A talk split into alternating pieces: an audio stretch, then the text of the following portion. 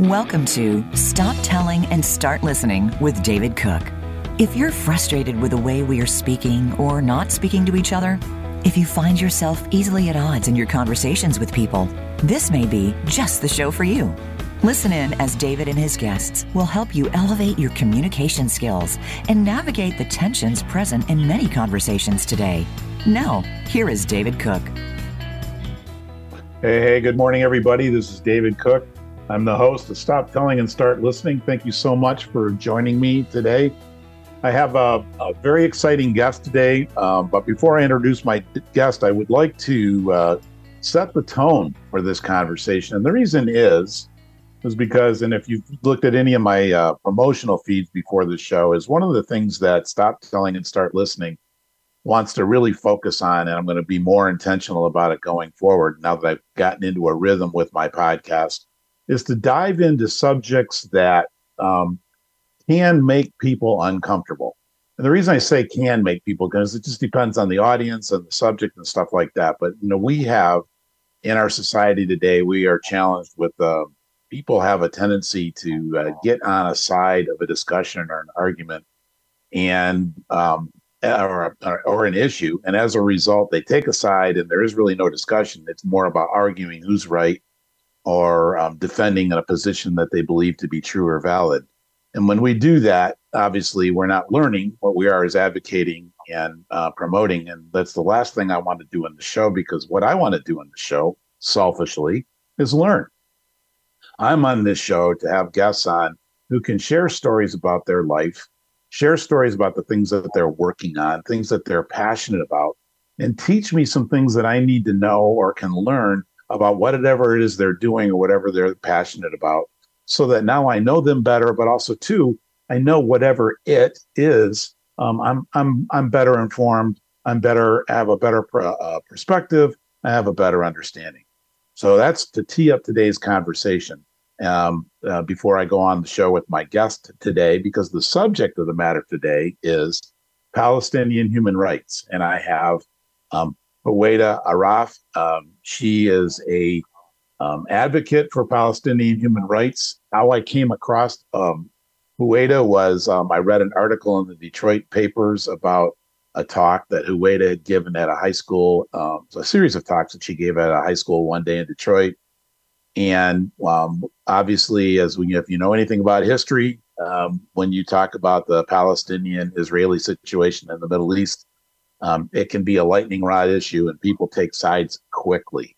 And um, so, in the situation with the high school and Huwaida and the principal of the school, et cetera, et cetera, there was a bit of a firestorm. And I thought, oh, what a great person to have on this show is to talk a little bit about not specifically about Palestinian human rights, but about Huwaida's journey, what she's passionate about, what she believes, why she believes it, how it influences and defines her decisions, choices, and behaviors, and some of the struggles and challenges that she has as she moves forward to her commitment to bringing um, her passion to reality. Uh, obviously, advocating for Palestinian human rights pretty much says what she's doing. Is she's fighting for the Palestinian people to get a little bit um, more recognition, better treatment, et cetera. But I'm going to let her tell you that. So that's the brief but fast introduction to this show. And I'd just like to say good morning, Huwaida, and welcome to Stop Telling and Start Listening. Thank you, David. It's good to be with you. How did I do on that intro? Not bad. Not bad. Um, I think it's a a sad reality, though, what you say in terms of the Palestinian rights uh, being a lightning rod issue. Uh, but it's true in that some people have set their minds in a certain way based a lot on um, identity politics and sometimes just a lot of misinformation. And then they end up uh, steering their their whole perspective on on this issue out of that lens. And it makes it hard for them to listen term uh, as to what is really happening and what it, the palestinian liberation struggle really uh, is about. And I think that's what also happened when I was speaking at that high school, as you mentioned. I don't know if you wanted to give a little bit more background into what happened there, but I found it uh, really unfortunate, unfortunate what happened and two administrators of uh, in that school district have since lost their jobs uh, as a result of you know me speaking for a few minutes on my experience with racism and discrimination as a Palestinian. Yeah, well, we I do want to talk about that a little bit, um, and for the very reason just that is uh, back to the what you're talking about is, um, you know, we do this with a lot of things, but in this situation with this particular subject, we have uh, we have a belief or an opinion, or there's a there's a set you know code of how we've how we've interpreted the situation, politics, policy, culture, upbringing, whatever it is. And the minute we that subject comes up, you decide how I feel about it instead of saying, "Oh, what can I, you know, let's why are we talking about this today, and what can I learn?" And I do think it was unfortunate. Um, I would say when I read the article, uh, um, in my opinion, it was predictable. Um, there was, uh, you know, my cynicism. I know Detroit. I'm from Detroit. I've lived there my whole life, um, except for the time I'm here in Arizona. And I wasn't surprised, but I was disappointed. And so maybe you could talk just a little bit, you know, give everybody a little bit of context for, you know, background on on on what that was all about and, you know, why we're here today. Sure.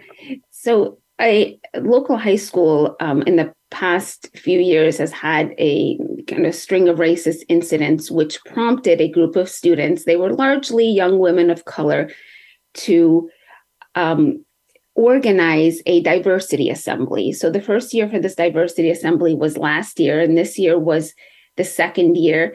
And the whole purpose of it was to expose the whole student body to different perspectives and to people's experience with racism and discrimination in the hopes of uh, making people more aware of of their actions and the harm that uh, certain acts can can have on people. And so this year, I, I was invited to be one of the speakers by these students, and they specifically contacted me because uh, they know of my history of advocating for Palestinian human rights.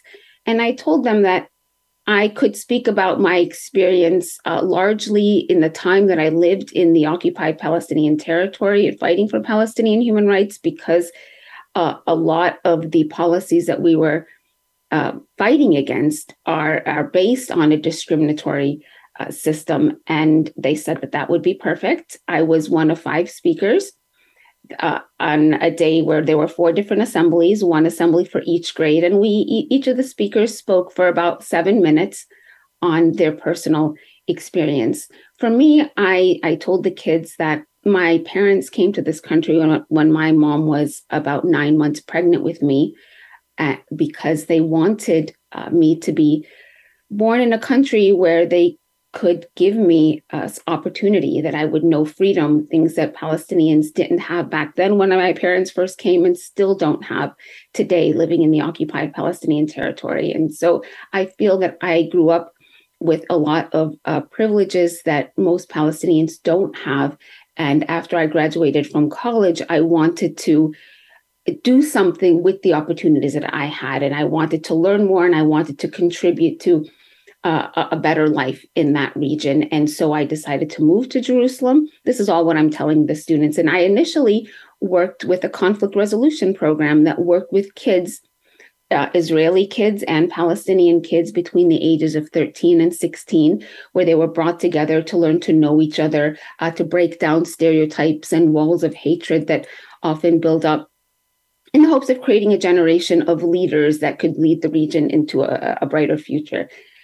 And while that program is all well and good, and it's always good to dialogue, um, I quickly became disillusioned with that program and programs like it because what it ends up doing is making people just feel good about making a friend on the other side.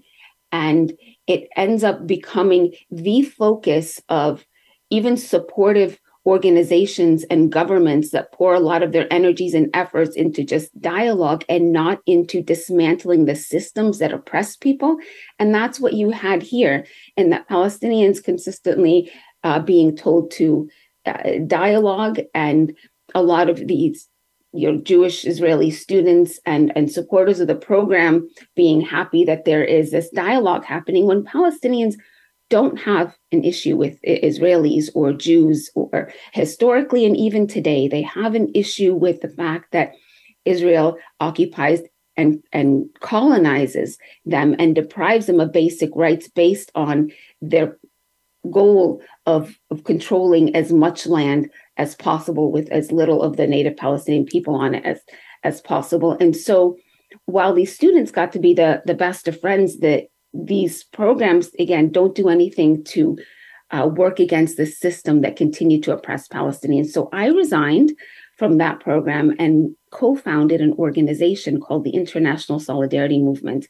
And with that organization, we called on and worked with people from all over the world, no matter what country you came from, what uh, ethnicity, what religion, uh, to come and stand with the Palestinian people in their liberation struggle. And what I found, and what I really stress to the kids also, is a large number of the people who came to work with us and to work with Palestinians in nonviolent protest against what's happening to them were, were Jewish uh, Jewish Europeans, Jewish Israelis, Jewish Americans, because this is not a religious conflict. It's not a religious conflict. And I wanted the students to understand that. And some of our greatest allies are Jews. Um, and, and then I left them with a message that I didn't get into too much detail about what's really happening, but that Palestinians are engaged in a liberation struggle.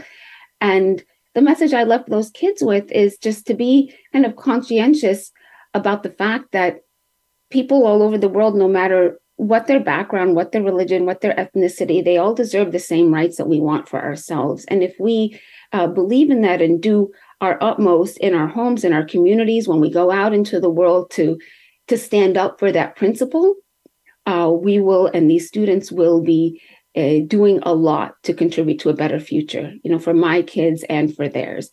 So it was a difficult subject, but I thought that I left the kids with a very positive message. And so I was really taken aback by the uproar uh, that was caused by Zionist uh, parents and, and organizations that condemn the school for allowing me to speak because I'm a known activist, and they called me like an anti-Israel activist and anti-Semitic, and which is uh, wrong. And also, it it's a problem that we deal with when you speak up about Palestinian rights. Some people want to label you as anti-Semitic just to scare you and and shut you up, uh, when what we're advocating for uh, has nothing to do with anti-Semitism. Anti-Semitism is a real problem in America and in the world today, and I am vocal um, eh, with, about the need to fight anti-Semitism, but standing up for Palestinian rights and speaking about it is not anti-Semitic. But that was those were the accusations and the school was criticized for allowing me to speak and you know the, the firestorm continued with now as i mentioned uh, two administrators having since lost their jobs over this yeah it's very polarizing. It's interesting though i think what you um, one of the things that you talked about that right at the end of your your statement was the whole labeling thing. One of the things that we as a as a society i'm not, I'll, I'll just do it because i don't i don't travel the world and as exposed as well as you are internationally but it seems that we as a society, if we can, if we can throw a label on something that somebody says, you know, that you know, that's you, that's there you go being a liberal, there you go being a pro-Palestinian person, there you go being anti-Semitic. What it does is it automatically dismiss, dismisses my responsibility for having a conversation with you because I've decided that you're already wrong, you're already them, you're already one of those, and it's it's unfortunate because when you do that, throw a label on something, you limit the whole learning experience out of the gate. Yes, that, that's absolutely true. But I also want to comment on something that you said in your introduction in terms of certain topics making people uncomfortable. And this is also something that I heard, I hear a lot. I also heard in in um, response to you know my talk at the school in that some people were made uncomfortable what responsibility do we have to um, get uncomfortable, right? Because there are systems in place that are oppressive, and people that aren't subject to that oppression are perfectly comfortable with the way it is. But so many people are not. And and when talking about it is wrong because it makes people uncomfortable, then we are just allowing this kind of situation to continue. Like when we talk about even racism in America today, why would it make people uncomfortable? And if it makes people uncomfortable, then maybe we need to get a little bit uncomfortable to make sure that we are doing what we can to eradicate uh, racism in our society. So mm-hmm. that when people say that, uh, maybe I made students uncomfortable. Uh, well, maybe people are a little bit too comfortable in in privilege and need to expose themselves to discomfort to learn about what's going on learn why other people are in the situation that they're in learn why other people are struggling or are fighting or are or whatnot instead of you know being content with the status quo just as long as you know you're allowed to stay in your comfort zone. Um, so I, I, how i don't know how this relates to to your program and what you you know you want to do but sometimes uh, we I, I think that we need to get uncomfortable yeah, I'm with you. Well, that's really the premise behind this show is um, and the funny thing is the name of the title um Huwaida is, you know, stop telling and start listening, but there's a message um, that I want to share. And obviously it sounds like, hey, I want to tell everybody how I feel about things. So um, you know, while I'm not my goal and my mission in life is not to tell you what I believe, um, what it is is is that my mission and my goal is to demonstrate um, what I believe and that I'm with you 100% is um, if we're going to do, if we're going to create any change uh, in our society uh, with anything, you can pick the topic, you can pick the issue. Um, it requires us to go to places that that we don't want to go to, um, because that's the only way we can uh, really truly understand the issue. If I if, all the if all the, um, the politicians in Washington D.C. just sat in Washington D.C. and made law which they do, um, without really connecting with their constituents or with the people that are affected by the the potential law or the rule, whatever policy they're making. What they're doing is they're not really fixing the problem. They're making they're doing something to try to make it better, but they're not really fixing it because they're not getting the, the information they need. They're not wading into the, the the areas that make them uncomfortable, the stuff that they really don't want to have to talk about or deal with and that that avoidance like you said that avoidance is unhealthy. It's yeah. it's it's just unhealthy. It doesn't solve anything.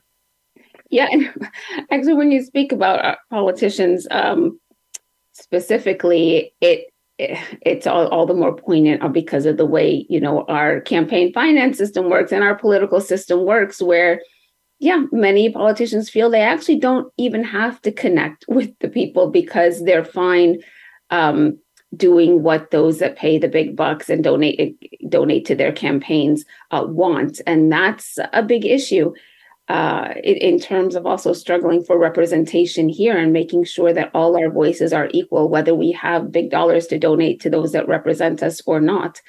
Um, so that's a, a whole nother issue. But yes, the those that represent us and even us individuals living in the society and wanting to have a more um, a gentle, respectful, uh, loving, peaceful society need to go in places that that make us might make us uncomfortable in order to better understand. I agree with you wholeheartedly.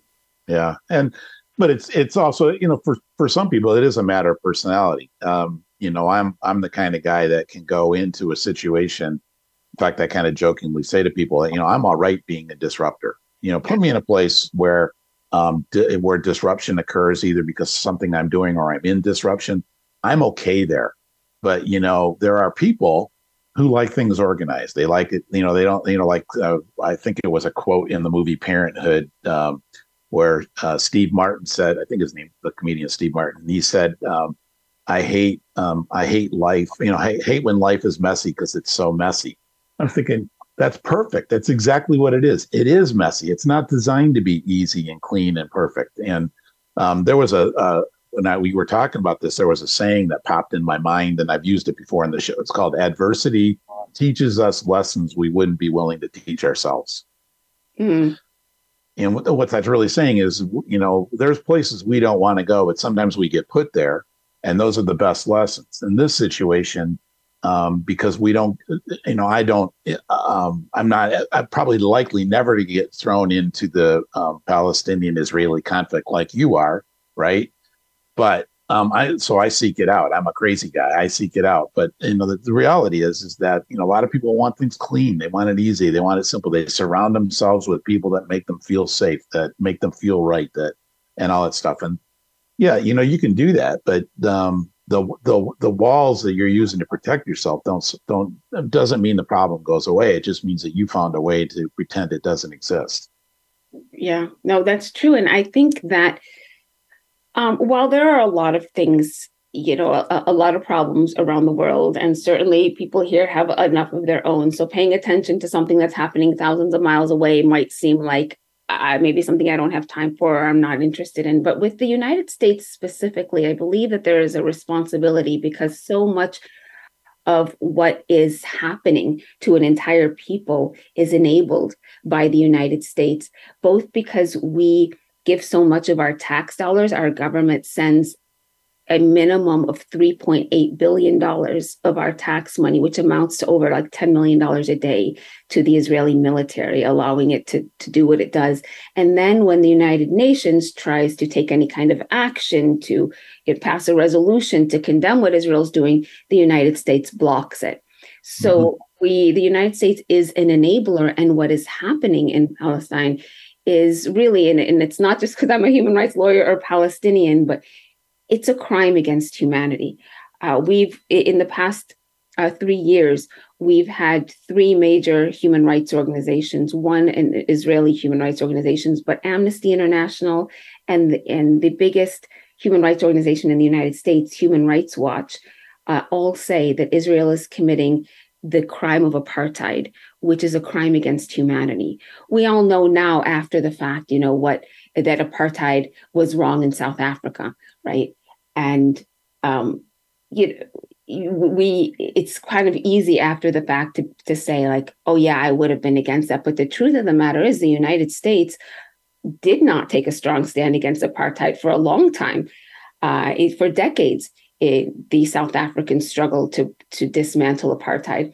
And that's kind of what's happening today. I mean, you have Palestinians have been saying this is a crime, this is apartheid for for decades, but recently these big human rights organizations have come out with uh, hundreds of pages of, of reports, facts, and legal analysis saying these are crimes against humanity. And what we see is that the United States government wants to dispute that or or at least turn a blind eye to it and continue to fund it. Uh, but American citizens, as taxpayers, as those electing those who represent us, when we know that our money is going to fund something that is a crime against humanity, are we okay with that? I mean, we might not know all the details, but we should know that we don't want our tax dollars going to fund these kinds of crimes and that's what's happening so while i again i i perfectly understand um, so many things happening around you that there's only so many things you can turn your attention to with this specifically um, there's a level of complicity uh, because it these are the representatives we elect and this is the money that we are paying into uh, into what's happening mm-hmm. yeah that's really interesting you know that's uh, the long shadow of the United States on other people's uh, um, policies, right? Yeah. we we've done a good job as that as a country. Um, there's things that it's, it's kind of like just like the uh, you know the the tragedy with the submarine. It has nothing to do with the United States, but the tragedy with that submarine last week. You know, five people um, gone missing in a sub in um, chasing down the Titanic, and then 700 people in a boat in the Mediterranean um, drowning or the boat was sinking and nobody rescuing them and helping them out. It's kind of like, you know, how do you choose? How do you choose your priorities? You yeah. know. And good. You were going to say something. Go ahead. Yeah, no, I was just saying in that you know, sometimes this um, how we value kind of, of life and people's rights based on kind of the color of their skin or their socioeconomic status and whatnot. We we like to think that's not true, but certain things come to light that that prove otherwise. And we did even see that with the you know the Russia Ukraine war with the, all of the Ukrainian uh, refugees and how they were treated in contrast to how refugees from the Middle East and Africa are are treated and it it is uh, something that uh, we, again, we like to not think it is so, but it very much is, and and we need to work on it. We need to stand up against it, and we need to demand policies that don't value people's lives again based on the color of their skin, the country they come from, um, or or how much money they have. Mm-hmm. Yeah, well, that that goes back to the uh, to a value system, though, right? it's like to declare you know what i what my values are. What are my values? Who am i? Or as a country who are we? What do we stand for? What do we believe? What are our values? And once you define or derive your values the decisions and policies that you make don't have exceptions based on those kind of shifts in criteria well you know i get it but that you know these people they don't need it or this group doesn't deserve it or whatever no no no no if our value statement it says all people deserve to be treated with equality, that means all people. It doesn't mean some of the people some of the time. It means all the people all the time. And then therefore the government policy needs to focus on how do we live in integrity to our value. Absolutely. Absolutely. And we like to say, you know, that the United States is is a beacon of freedom, democracy, and human rights. And um, you know we fight for that and we support that around the world. But certainly as we see with with palestine and israel we're not and as you alluded to with so many more uh, situations historically and even today that is not um, that is not always the case. And you, what drives me is, is wanting that to be the case uh, for people's human rights and for you know uh, my country really to live up to its its potential and its rhetoric. Mm-hmm. definitely. Yeah it's um it's, it's a challenge. We're we're getting ready to take a break but Huwaida, what i was thinking is um, when we come back um i want to want to delve into your story a little bit um, how you ended up becoming so passionate about this because you um, um, you know just kind of interesting on hearing that story uh, how you how you found yourself really stepping into the space and just being passionate about it. But we're going to take a break. Normally i haven't i haven't done a very good job with my audience of uh, encouraging you guys to call in or email me if you had questions. I made a special note to do that today. So what i would like to say to you is if you have a question um, something you'd like me to ask Huwaida or a comment that you'd like to share um, you can email me at dave at thecookgroupllc.com. And the Cook Group is uh, just make sure you put an E on the Cook. Uh, um, that's C O O K E. So it's Dave at the Cook Group LLC.com. Make sure Cook with an E is on there. And then we, uh, if you have any comments, questions, uh, we can, uh, we'll talk uh, with Huwaida on the other side of the break about that. But in the meantime, we'll take in a break. And when we come back to talk to Huwaida a little bit more about how she got to where she is today, a little bit about um, how she became so passionate about this. Stay tuned. Follow Voice America at facebook.com forward slash voice America for juicy updates from your favorite radio shows and podcasts. We are living in a time where a relentless commitment to opinions and beliefs are dividing communities and fracturing crucial relationships. Making ourselves right and those who disagree with us wrong leaves little room for engaging in a constructive learning dialogue. There is little opportunity to change minds, find common ground, or solve complex problems. Those who are not being heard or understood become angry, hurt, lost, isolated, alone, and more. While mental health related issues are on the rise, too few know how to safely share their struggles, and far too many don't know how to care about those that do. While it is increasingly frustrating to experience an increase in this communication divide, there is hope, and according to David Cook, there is an answer.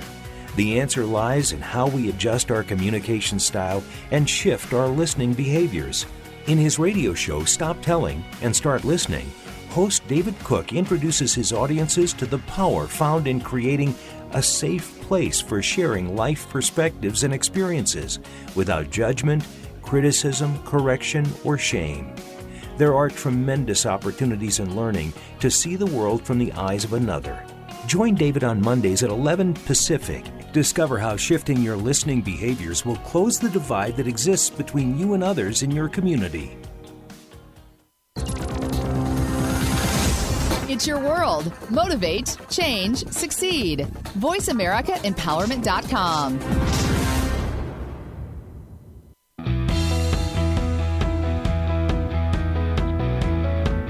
You're listening to Stop Telling and Start Listening. Have a question for David or his guests? Join us on the show at 888 346 9141. That's 888 346 9141. Or you can email Dave at dave at thecookgroupllc.com. Now, back to the show with David. Hey, and we're back. This is Dave Cook with Huwaida Arraf, and we're talking about Palestinian human rights. We are kind of, but we are also talking about um, what it looks like when we, as as a society or we as individuals, wade into uncomfortable subjects, whether we do or we avoid them like the plague.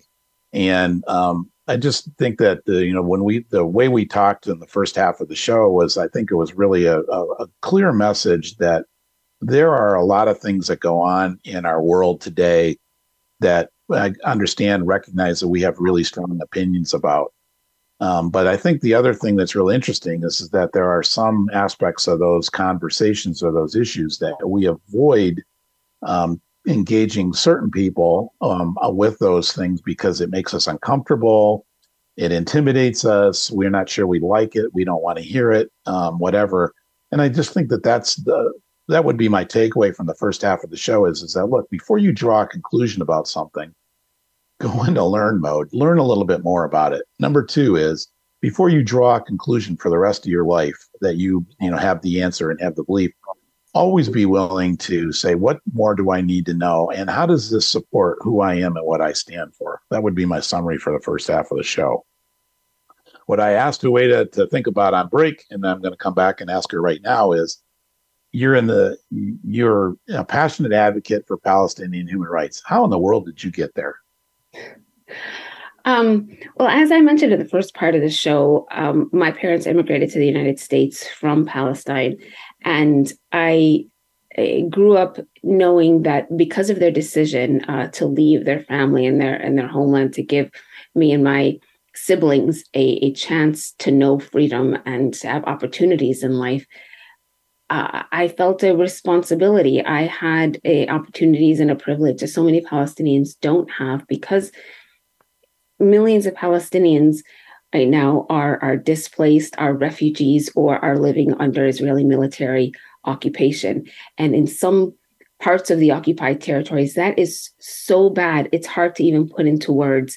For example, like the, the Gaza Strip, most Americans probably don't even know uh, the Gaza Strip, which is a small area of land where 2 million Palestinians are, are really kept in what's equivalent to an open air prison because Israel controls all exits and entrances and controls what comes in, what goes out, what food, what what they can export. And so their entire life and economy is controlled by the Israeli military, who essentially wants to get rid of them. And therefore, you have uh, in, in 2012, the United Nations said that Gaza, the Gaza Strip, would be unlivable by 2020. They don't have potable water. They don't have some of the basics. Um, I, I, could talk for hours about what's happening in Gaza, but um, what then?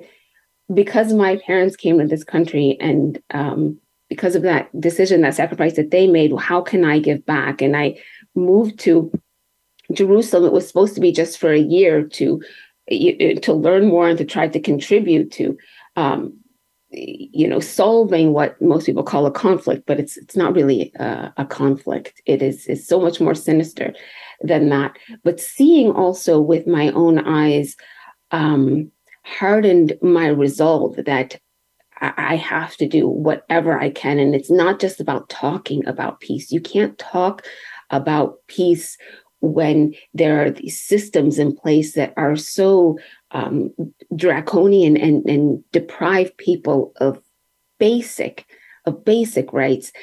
And what I saw in um, what what I, I came to be a co-founder of the International Solidarity Movement, and that is a movement that works with people from all over the world.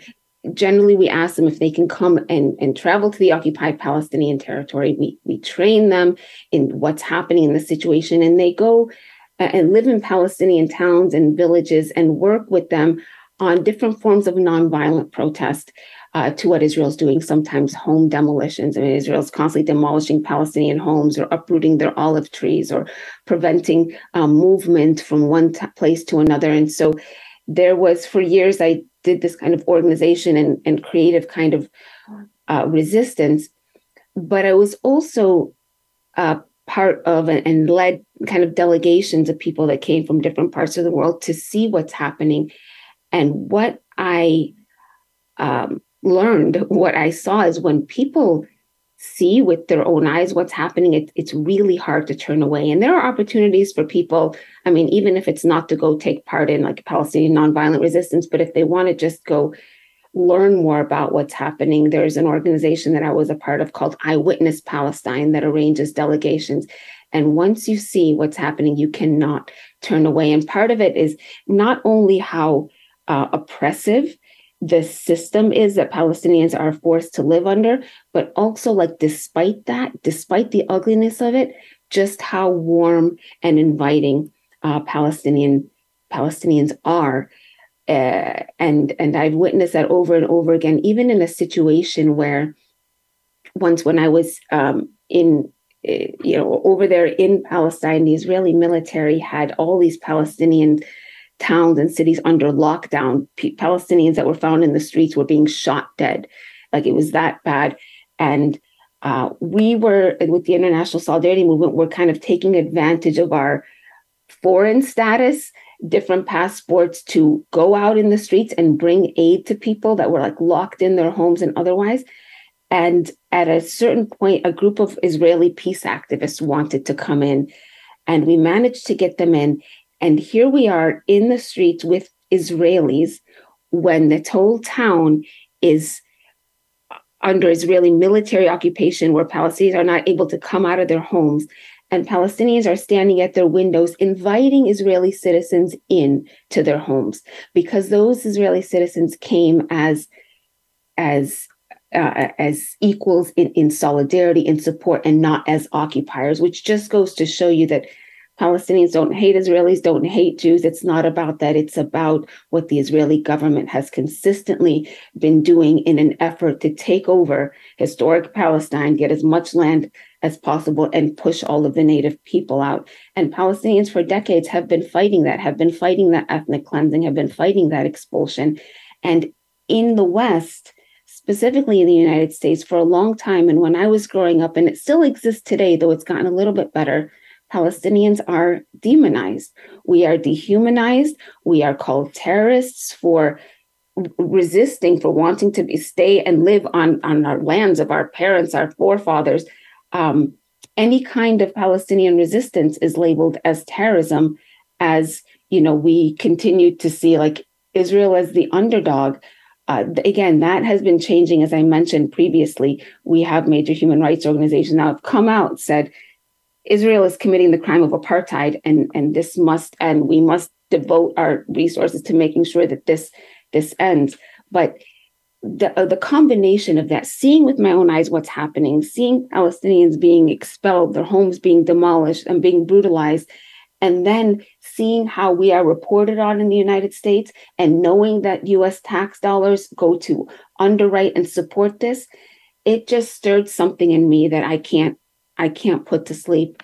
And I would bet that if any of your listeners uh, took me up kind of on an offer to go see what's happening with your own eyes, you'd you'd be stirred in the same way. Yeah. We like to ask ourselves, you know, what would we have done if we were alive during the time of the Holocaust, or if mm-hmm. we were, you know, for the younger generation during the civil rights movement? What would I have done? Would I have been silent? Would I have been an activist? Would I have spoken up? Well, you know, you have this situation that's happening today that is horrific what are you doing about it? Mm. Kind of reminds me of, uh, of the scene in the movie Charlie Wilson's War, where Tom Hanks uh, is uh, is challenged by the Pakistani president to go to the uh, Afghan refugee camps in Pakistan. Up until then, he had no idea what was happening in the 19, you know, in around 1980 with the Russian invasion of Afghanistan. But the guy says, you got to see for yourself these people, what's being done to them and he was like, okay, I guess I'll go because he was, you know, sent on a mission to to learn more about it. And he went from being relatively ignorant and indifferent to passionately embracing the cause because he saw for his own eyes what was really going on. And I think that's what your that's your challenge to to all of us is, you know, seek out the alternative truth because there's more to the story than than we're getting, and there's plenty of opportunities for us to find you know get uh, get the you know the the the full picture provided we we head in that direction. Yep, absolutely. And what is um you know, I said things were getting a little bit better in terms of how Palestinians are portrayed, but when we look at our um, government and our representatives, it's still it's it's mind-boggling. Um, but maybe not so much again when we consider how our campaign finance system works. And uh, we have one representative, Betty, Betty McCollum, um, who for the past um, six to eight years, I forget exactly, has been introducing a resolution each new Congress that saying that U.S. tax dollars should not go because we give obviously Israel 3.8 billion dollars a year. That money should not be used to torture, abuse, and and imprison children, Palestinian children, in Israeli military system because the Palestinians are governed by Israel's military system, and about 700 Palestinian kids are, are arrested, usually dragged from their homes in the middle of the night, as young as 12. Uh, they don't have any due process rights. They're interrogated without parents or lawyers. They are, um, again, processed through a system that gives no due process rights and then held for long periods of time, abused, sometimes tortured. This bill says no U.S. tax dollars should go towards that. Israel's abuse and and um, imprisonment of Palestinian children, and every time it is introduced, it doesn't manage to gain more than about thirty co-signers out of our whole you know Congress. Out of 435, if we're just looking at the U.S. House, members of the U.S. House, in what other or for what other people would we not? uh, say, of course, US tax laws should not be used to torture and imprison kids. Like, of course not. But when it comes to Palestinian kids, that is supposedly, um, it's not the no brainer. It should be. And, mm. you know, that is, while I've said it's gotten a little bit better here with in terms of how Palestinians are portrayed. Um, we still got a long way to go, especially when we're talking about the US Congress and, and the US government. Yeah, well, you know, and I realized that you know we said this at the beginning, you know, early in the show, is that um, in this day and age, um, lobbyists have a lot more influence than the uh, the conventional, traditional American citizen. But um, the path, the, obviously, the the path to least resistance is not dealing with it because, for the most part, I wish I and I don't know if you have a statistic on this, but when it comes to pro-Palestinian or pro-Israeli, what is our country is like seventy percent in favor of um, protecting and funding and supporting and all that stuff is Israel. Isn't that kind of like the number, the data? I don't. And I'm I'm guessing, but you know, maybe you know what the stat is. Yeah, you know, histor- it we the the country was and, and public sentiment used to be a lot more pro-Israel, and that is a result of kind of the mainstream media and the information that we've been fed, the misinformation that we've been fed for so long. But with the um, you know now social media, people can communicate and have access to information uh, in you know in different ways, and we're not kind of beholden to just the uh, mainstream media and the censors that are put on that uh, people have been getting more information, and so public sentiment has been shifting. Now, uh, in terms of uh, overall, it's about even. It probably slightly still shifts to kind of like pro-Israel, but it also breaks down on party lines. So, for example, if you look at the most recent uh, poll I saw was amongst Democrats, and for the first time, more Democrats sympathize with Palestinians than with Israel. And it was it was a big shift. It was something like 48 or 49% sympathize more with Palestinians to about 36% sympathize more with Israel. That's the, amongst those who identified as Democrats, Republicans, still majority with Israel. And then when you just take it overall, it's um, it's starting to balance out, but more slightly again mm. uh, leaning towards Israel. But I expect that again to. Eh, I know that is going to continue to shift because what Israel is doing once people have the right information. It just cannot be justified. It can, and it's it's horrible that our media doesn't cover it better. For example, for the in the last week, there have been close to 85, more than 85 attacks in the past week alone by Israeli fanatic, like religious fanatic settlers on Palestinian communities. They've been burning homes and orchards and trees.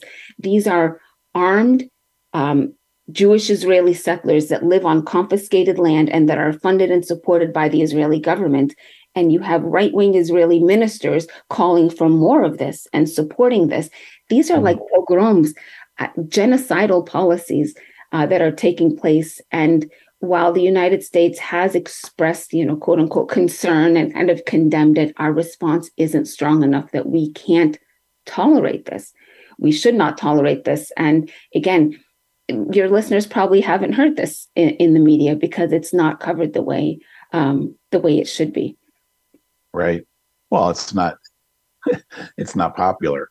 Um, and I, you know, back it's kind of interesting because we could we could spend a lot of time talking about the media, but the media, you know, today isn't necessarily uh, an informational source. I think, like what you said, is, and I don't know how you how you get your information, but I tell people, I said I read about three newspapers a day, and from a raw, you know, depends on how you want to label. Sure, they're probably if I decide if I decided that all all media is liberal, then I'm reading liberal newspapers. But you know, I read the Wall Street Journal, I read the Washington Post, I read Detroit Free Press, and I read all the same stories. And from that, I, I say, okay, now I have my story. But the truth of the matter is, is that you know, it's it's not the stories, it's the articles. You know, the that provide a story about something, a very specific topic or subject over a period of time that takes time to read. Not everybody has time to read anymore, which is unfortunately, you know, but we have a lot of time to, uh, you know, debate stuff without being informed. Um, you know, so it is a it is a challenge. But you know, as just looking at my time because I don't want time to get away. But what is your biggest frustration right now as you do the work that you're doing? What's your biggest obstacle? Um, gosh, uh, there uh, there is a, a, lot certainly, but right. Um, I would say we need, uh, in order to see like Israelis and Palestinians, Jews, Christians, Muslims, everyone in this small area of land that's known as like Israel slash Palestine, get to a day where everyone can live as as equals and with their rights respected and not discriminated against. We need the United States government to exercise the influence that it has in a positive way. And when I was, I lived in the occupied territories for, for years and doing kind of solidarity work.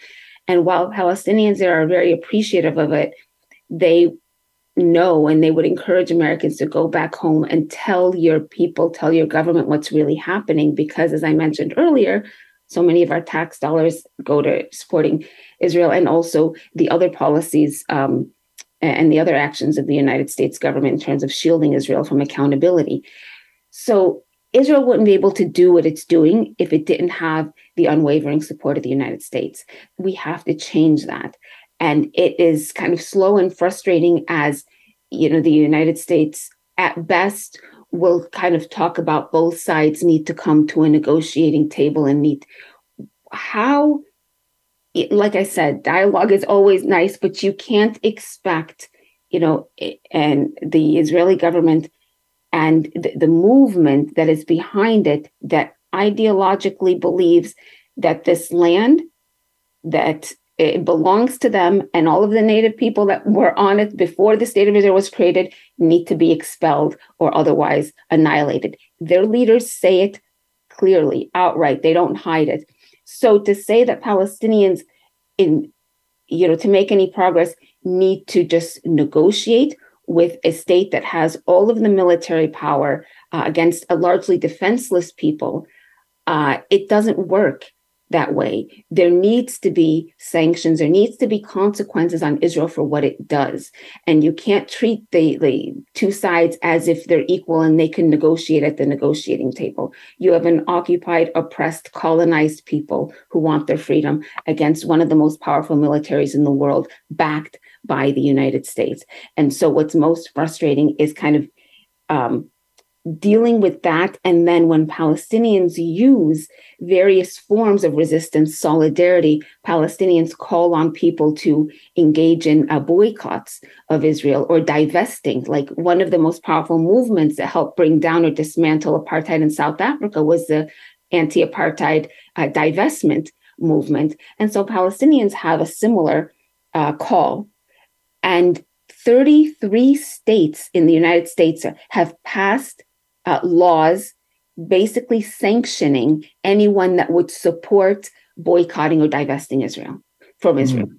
You can, you know, boycott US states, you can boycott anything else, but our politicians believe that boycotting Israel until Israel respects human rights is an action that is sanctionable. That is outrageous. That is a a um, attack on kind of my my free speech and my what kind of political rights and this usually passes under the radar. I bet most Americans don't even know that if they express support or engage in a boycott of Israel, they could be uh, sanctioned, lose jobs, etc., uh, by the state. And Michigan is one of those states. I forget. I think Arizona might be uh, one of them also.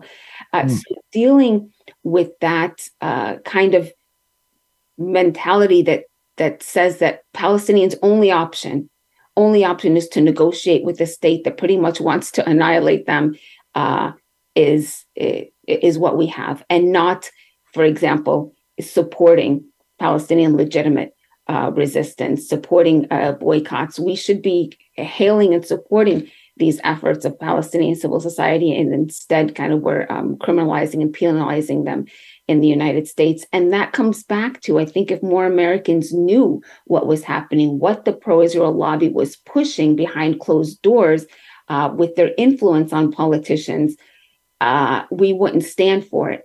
But there's not enough information getting out. And so I'm actually thankful that um, the opportunity to to speak a little bit here, but it is it is very pervasive and um, it's still an uphill battle. But I do believe with again, social media and other ways of communicating. And just if one more person learns and shares it with some someone else we will get to a point where we will know we will know that for decades what this country what was supporting and what was happening while we were kind of silent um, was wrong.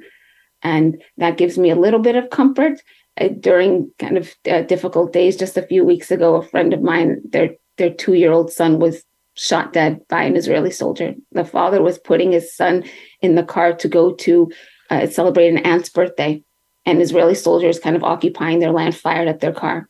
He was in uh. a coma for for a couple of days, and then he succumbed to his wounds. And this is like daily, and these are people I know. This is happening on a regular basis, but as difficult as it is, I have to hold on to the belief that one day the world will know that what was happening while we were kind of silent was wrong and, and, it was criminal. And there will be a um, better days ahead. Hmm.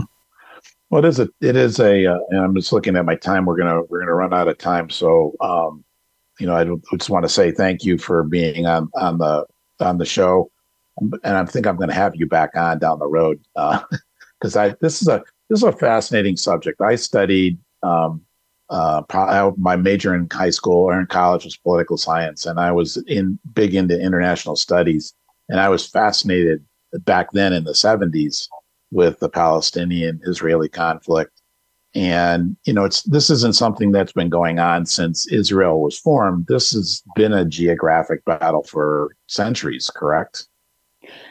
Um, somewhat, but I, know that's a long. The, the, the, the the intensity is different and the consequences are larger, but it's been a it's been a geographic battle all along, right? Uh, yeah, there is something to that. But when we look at what is what is required of today, it is a, a situation where we look past and we're not granting uh, rights based on ethnicity and religion. Uh, and that's what Palestinians are struggling for, which is, you know, as we end, I will say again, this is not a religious uh, conflict. And some of our biggest advocates are, Jews. And, uh, and therefore, it, that's what I ask people to kind of look at as they uh, want to learn more, there are sources. But anyone that tries to paint this as like a historically religious kind of conflict and animosity that we'll never get over is is wrong. It's um, there are some complexity, but in another way, it's very simple. There's a very oppressive system in place, and it needs to be dismantled for all people's human rights to be respected. There you go. All right, we just ran out of time, but you know, Huwaida, thank you so much for being on the show. I appreciate your time. And for everybody else who just sat in and listened to this, just remember this is a perfect example of taking some time to open up your heart, your ears, your mind, and explore um, the learning opportunity in certain situations. Because once you open your ears and start listening, everything changes. Until next week, have a great week. And remember, once you start listening, everything changes.